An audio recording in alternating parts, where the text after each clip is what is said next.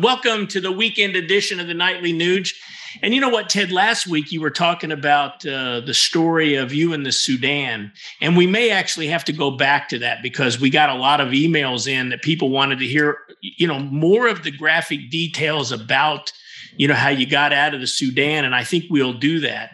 And because people seem to be so interested in just hearing the stories, I thought I would uh, just have you tell a little bit about. Uh, hunt you and I went on, man, it's been probably 15 years ago now, where we were up in the Yukon and on the same trip, I shot a charging moose at one yard with my bow. And you shot another one at less than 10 yards that was very near uh, one of those other dangerous charge uh, situations. Why don't you talk about those two hunts from your perspective?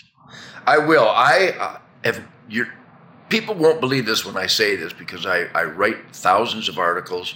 I have a pretty good grasp of the English language, and I've written three New York Times bestsellers. But I've this might blow your mind. I've never read a book all the way through. Hmm. Uh, I read I read uh, King Dog of the North and I Jack London's Call of the Wild mostly, and that's about it.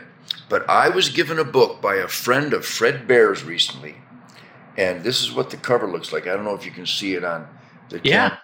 Narrow Escapes. Narrow Escapes and Wilderness Adventures by Ben East. I couldn't put it down. Right now, on my person, every day, I could be dropped naked into the Brazilian jungle and I would survive because I have first aid, I have firepower, I have a large neckerchief, I've got plenty of fire starters so I could build a fire, which is the foundation of survival. But in this book, uh, Narrow Escapes and Wilderness Adventures by Ben East. I'm buying up every one I can to give to my band and my crew and my family, my sons and daughters, because what you and I witnessed and experienced uh, in our Yukon adventures, and I've done it in Alaska, in Africa many times, and in the woods of northern Michigan, I got lost in November of 1968, and I, I didn't think I was going to survive a blizzard, but I somehow found a fence post sticking up out of the drift, and I followed the fence for miles. Finally, saw a road and saw truck lights, and I made it out. But I thought I was going to die that night because I didn't have fire starter. I only had a couple rounds left. I didn't have any survival gear. And what we've discovered is that a man should be prepared at all times to provide for his loved ones. Mm-hmm. And that means in every vehicle there should be adequate tools, a fire extinguisher, certainly a spare battery and a jack and all the apparatus necessary to repair a, a tire, and a, a, a thorough, con- complete first aid kit. My bus driver, Josh, two nights ago, Keith, was driving from the Michigan gig to our New York gig with the band and the crew in the bus, he saw a headlight swerve up ahead and watched a car go down a cliff. He was able to pull over to the side, put on his flashing lights, and he went down this steep ravine and found one of the occupants was already dead, the other was near death, and the other was bleeding profusely. Josh didn't have a first aid kit handy, but he improvised, adapted, and overcome, and he saved two lives because wow. he responded. But I had a big scolding with my team last night. I want a complete, comprehensive first aid kit on that truck, including rope and pulleys and a fire extinguisher fore and aft. You and I, when we're in the wilderness in the Yukon, we had some real bad freezing rain and drizzle weather come in the, the, the river was either down or was too uh, choppy for us to get back to camp. So we pulled off in a, into a cove and we had fire starter necessary. We knew how to get the birch bark and the dry stuff from underneath the uh, the coniferous trees where we could start a fire. And we had a good day. I got to tell you, in a survival situation where you are prepared like a Boy Scout, always prepared, you feel that you're doing your job for the gift of life that God gave us by preserving that life. So I could tell you a lot of specific adventures, but the most important thing on the nightly Nuge is we emphasize being the best that you can be.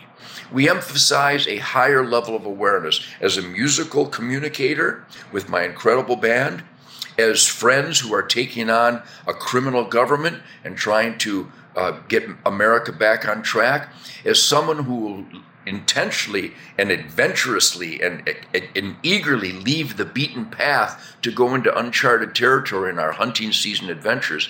And we have to make sure that we're prepared at all time. So the most important lesson I can give everybody is get a copy of my book, Blood Trails: The Truth About Bow Hunting. And I write a, a monthly column for Hook and Barrel magazine.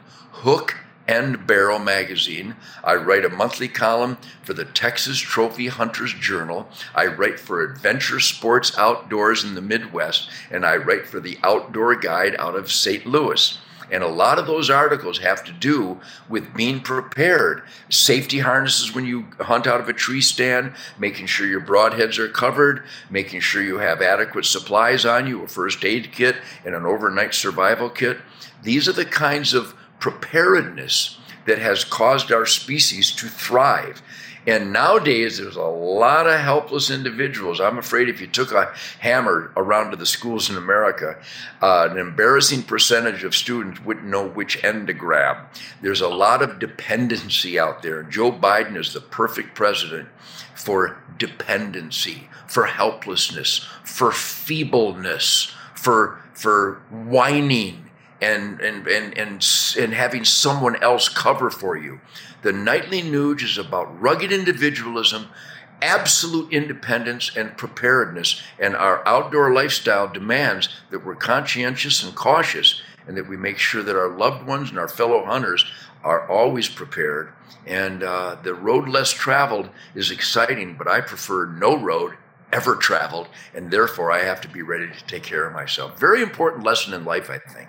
Yeah, you know what, Ted? I just want to add to that that all you that are listening out there, whether you're hunters or not, please join Ted and I, and Michael Waddell, and Mark Geist, and many others at hunternation.org.